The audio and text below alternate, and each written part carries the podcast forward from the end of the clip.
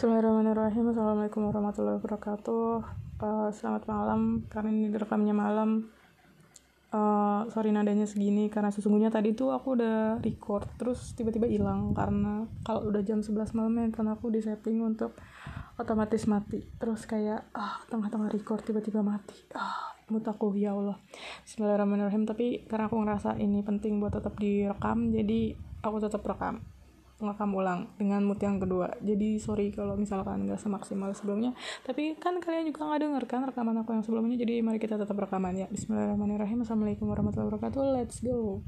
Jadi uh, kemarin uh, aku mengalami kondisi di mana uh, salah satu kelompok binaan aku tuh aku kayak kebingungan gitu. Uh, harus harus meletakkan masalah ini tuh kayak gimana kayak gitu. Terus kemudian aku berpikir bahwa masalah utamanya adalah mereka nggak attach sama Al-Quran gitu. Jadi kayak dan berulang kali juga kan diperingatkan bahwa kayak uh, meskipun Allah menjanjikan kemenangan bagi umat Islam uh, Allah juga menyebut umat Islam sebagai umat yang terbaik dan semacamnya kayak gitu. Tapi kenyataannya in fact kita harus jujur terhadap diri kita. Uh, umat Islam hari ini tuh kalah di mana-mana lemah di mana-mana kayak gitu. Tapi kan kita juga nggak bisa ya walaupun sekarang dijudge kalah dan lemah atau apa pun kayak gitu terus kita ya udah iya emang gue lemah. Nggak gitu guys. Yang perlu kita pikirin terus gue harus gimana? Supaya kita yang udah masuk dalam golongan umat Islam ini masuk dalam kriteria Allah umat Islam yang sebagai pemenang. Kan pertanyaannya gitu ya maksudnya. Terus kayak oke okay, jadi masalahnya apa nih?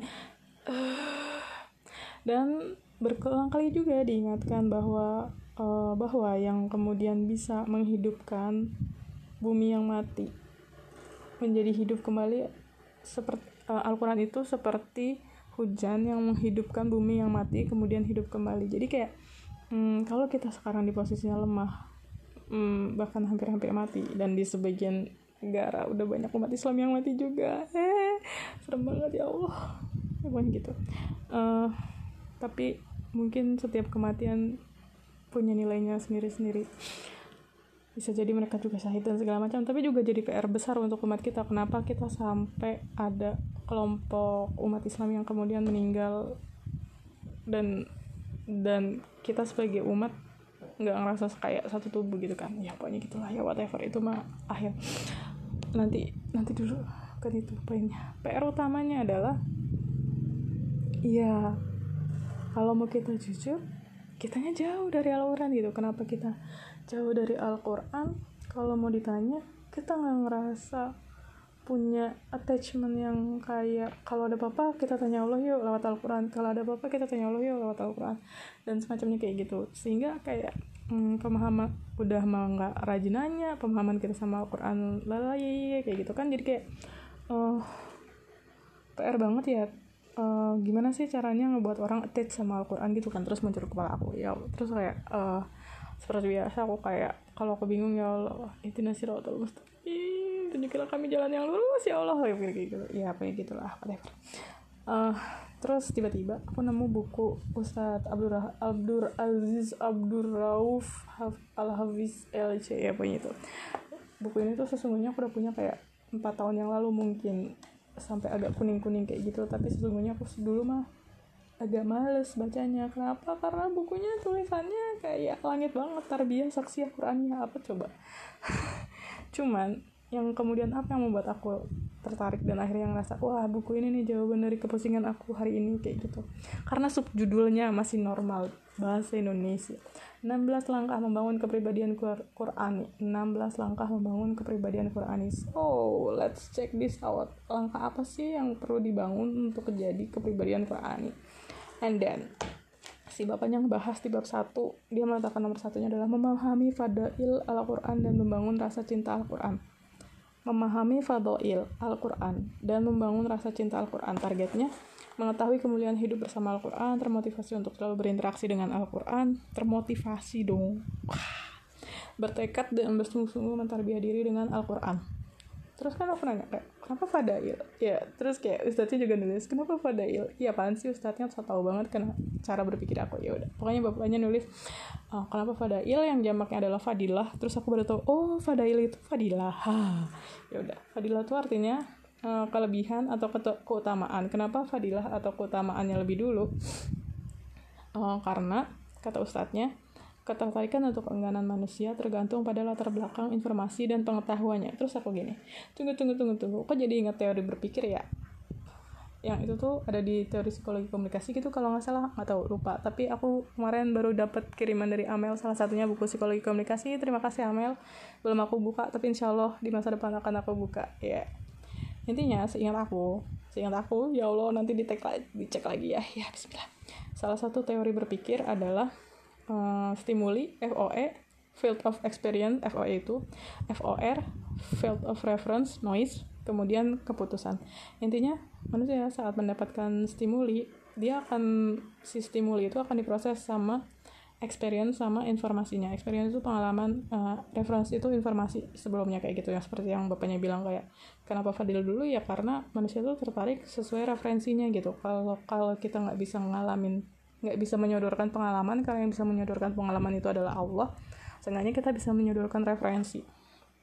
Oke okay, menarik noise itu macam-macam lah ya. Kayak bagaimana perang kepentingan dalam diri peneletakan prioritas hawa nafsu dan sebagainya. Ya kayak gitu. Atau sekedar ada motor lewat ngeng itu kan juga noise gitu. Atau kayak nggak ada tempat yang bisa atau nggak ada apalah gitu kan tiba-tiba yang bikin distrak ya itu noise lah pokoknya. Kemudian dari stimuli ingatan kita tentang suatu pengalaman terus sama referensi kita dari situ kita ngebuat keputusan. Intinya proses berpikir itu kayak gitu sorry ini rekaman sebenarnya untuk membantu aku memahami lebih baik dari apa yang aku baca. Jadi mari ya sabar aja kalau kalian mau dengerin aja. Terus kayak uh, yang bikin aku ngerasa harus banget direkam di sini adalah poin di bagian meski demikian seseorang tidak serta merta ini ini kesimpulan aku sendiri ya. Bukan bukan bukan lagi e-record bukunya enggak karena panjang. Ini kesimpulan aku di bahkan bukan satu bab awal tapi kayak beberapa halaman awal. Terus aku bikin ringkasan sendiri kayak gitu. Terus salah satu ringkasan yang aku perlu catat ulang adalah meski demikian seseorang tidak serta merta beriman kepada Al-Quran walau sudah mengetahui kelebihan Al-Quran. Terus kan aku kaget kan? Lah terus anggapannya bilang salah satu upaya untuk uh, membuat seseorang cinta kepada Al-Quran adalah dengan ngebahas fadoilnya. Tapi ustaznya juga bilang bahwa hmm, meskipun orang udah mengetahui kelebihan Al-Quran belum tentu orang itu akan beriman kepada Al-Quran. Mencintainya aja kagak beriman aja maksudnya kayak belum tentu belum tentu beriman kepada Al-Quran. Belum tentu beriman kepada Al-Quran. Kita ngomong belum tentu beriman kepada Al-Quran berarti kan tidak beriman kepada Al-Quran boro-boro sampai mencintai gitu kan. Itu kan kayak another level sendiri. Terus saya nyontohin uh, kisah yang Umar bin Khattab dia masuk Islam tertarik karena tertarik sama Al-Quran. Dan yang dia dengar cuma tiga ayat di surat Toha yang uh,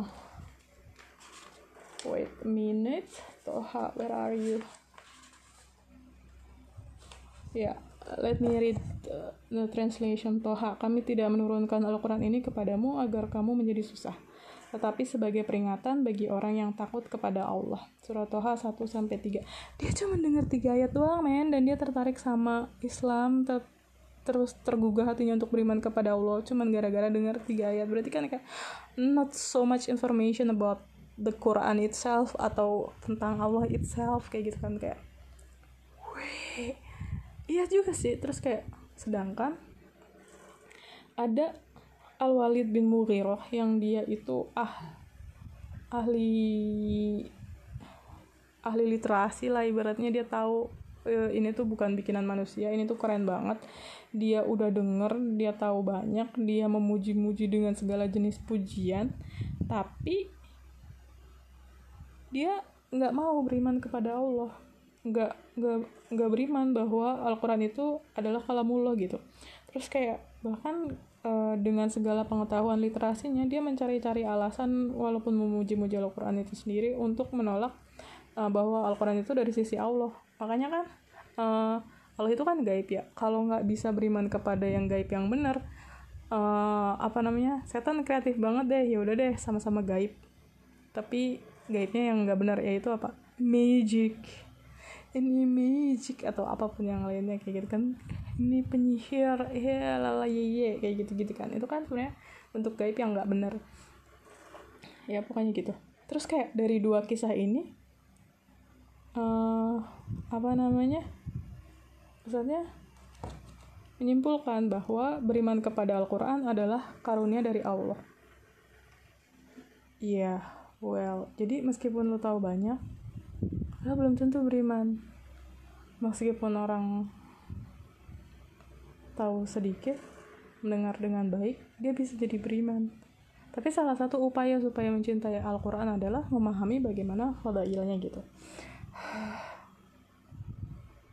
dan di sini tuh yang jadi closing aku banget buat rekaman hari ini karena udah malam juga adalah bahwa beriman kepada Allah dan beriman kepada Al-Quran itu ia emang karunia Allah dan emang hak prerogatif Allah untuk memilih siapa hambanya yang kemudian uh, diberi karunia tersebut gitu. Terus kayak what cuman meskipun demikian ya kita sebagai sebagai sebagai dai sebagai umat Islam yang yang otomatis kita juga pasti jadi dai karena ya apa pun yang kita lakukan akan dikaitkan sama keislaman itu sendiri. Uh, upaya yang bisa kita lakukan adalah tadi mempelajari apa sih ke keutamaan-keutamaan Al-Quran itu sehingga uh, bisa bertemu dengan hati-hati yang sebenarnya udah Allah pilih untuk kemudian diberi hidayah kayak gitu. Dan kalaupun suatu ketika ditolak ya ya udah emang sama Allahnya belum dibuka hatinya. Tapi selama beliau masih hidup seperti halnya Rasulullah nggak pernah berputus asa mengajak pamannya untuk masuk Islam meskipun sampai di ujung nyawa di ujung usia beliau tetap ngajak kayak gitu.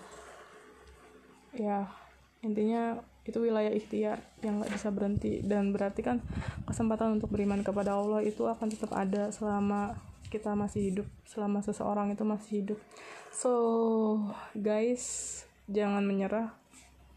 Hmm, tugas kita hanya me mengikhtiarkan apa yang bisa kita bisa sisanya serahkan kepada Allah bertawakal kepada Allah insya Allah. Kalau tahu kok hati mana yang kemudian emang cenderung kepada kebaikan hati mana yang kemudian cenderung kepada keimanan.